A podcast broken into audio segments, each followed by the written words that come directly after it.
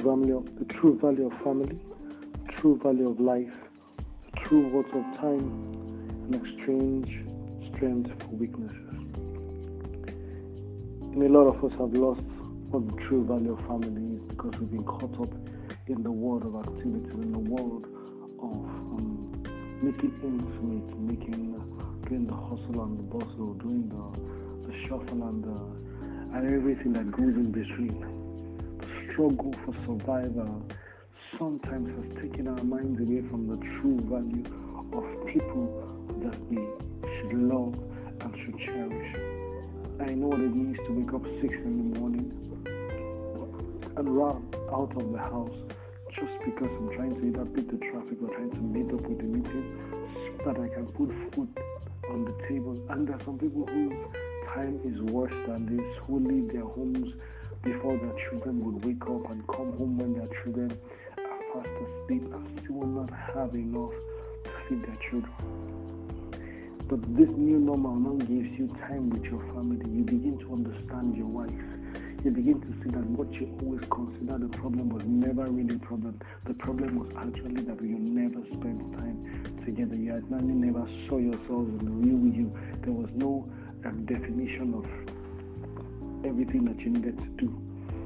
So the, new, the next thing that has become the new normal now, we begin to see the true value of life. For those of us who hustled or worked all our lives to buy the best car, live in the best area, um, areas in the city and have the best kind of interior and exterior decor in our house, in our car, in our properties, things that we um, spent our lives, you know, running for. At the end, we begin to see that these things do not add value as they should add value. They are not the true value of life. Solomon, in all his wisdom, said, All these things they are nothing but vanity. As we begin to understand time clearly, we begin to see that the value of life is not in these things. Steve Jobs, in his dying time, said, with all his inventions, he could not invent anybody that could carry his sickness for him. So there's nothing that money could buy. The second richest man in Portugal just died, and his daughter said something. He said, While my father was dying in the hospital, money was at home buy a new life, could not buy a new heart, could not heal him from the disease. Money can do a lot of things, that's true. There are some things that indeed money will not buy.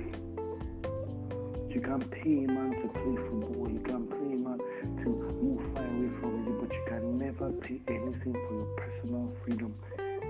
You can ask a man to live in a mansion and he still yet be in a prison. Now everybody begins to understand the value of what it means to be free.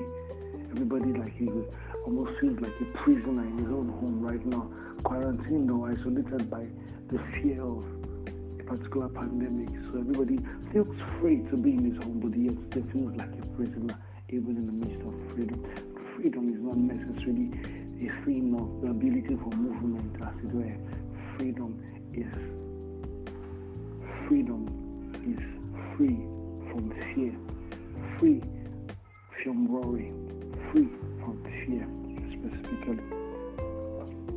And so another thing you begin to discover is the true you. You begin to discover who you really are. For a lot of us now, we begin to understand who we truly are. We begin to understand our true value. You know, we walked in places where they paid us peanuts, where they took care of us, or where they didn't take care of us. But now I begin to understand our true value. You see, one of the things that time will do to you is that time can either steal away your true identity, or time will either reveal your true identity. And see, this is the truth of life. There is one thing that is more valuable than any other thing in life apart from love. It is time. Time will reveal who you are, what you give to time, time will give back to you. If you have spent your whole life hustling and bustling, you will never understand who you are.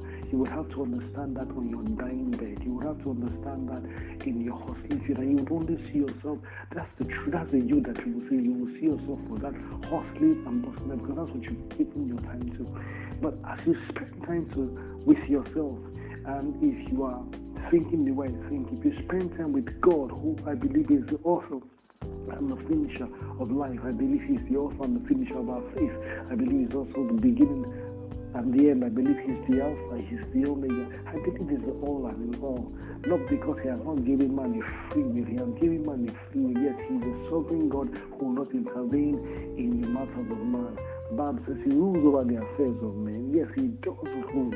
That means He's supreme if He wants to. But God is a God of principle, yet He will still not he will still not, except if he deems it fit, except he knows better. So in this particular case now, God knows who you are, God knows who we are. If you begin to relate with God, who is the author of your life, you begin to understand your true value. Your purpose begins to be birthed. Your your your true identity begins to come to you. Your true value, your true nature, your true person begins to show. And true nature and true person is born in the process of time. It's not born in hustle and shuffle. It's not born in in in trying to make ends meet. These things are good. Don't get me wrong. I'm not saying don't hustle. I'm hustling while I'm here. I'm doing what I need to do. I believe this is what God has called me to do. You might be doing social media marketing. You might be doing internet marketing. You might be doing buying, you might be into buying or selling, you might be into properties, you might be into anything that you're into. But the honest truth is that whatever God has laid out in you, as in like, you know, when the fashion designers make clothes and they put something at the back and says, okay, this is Gucci, this is Louis Vuitton. Those things they put as a label. There is a label that God has put in your spirit. There's a label that God has put in your heart. There's a label that God has put in your mind. And the Bible says there is a spirit in man and the understanding and the breath of God and the breath of God, the breath of God, the breath of God, the ruach of God, like the Bible first calls, the ruach of God gives him understanding, gives him illumination. The Bible says, and the eyes of your understanding be enlightened, that you should know what is the plan, what is the purpose. You know, so God enlightens you, God opens your heart when you spend time with Him. You begin to know the true you, you begin to see your true value as you spend time with God. Not because God did not want to tell you, but most times we are too busy. You know, I used to say to one of my friends, and sometimes when we get malaria, you know, we break down. I had a good opportunity for God to talk to us because they were not busy, they can't walk in. At that particular point nothing matters to you. All that matters to you is that I just want to be well. You see, at that particular point in all that things, you begin to see your true value. You begin to understand that, oh, this is this hustle and bustle is not really, it's, it's not here to suit me at this particular point in time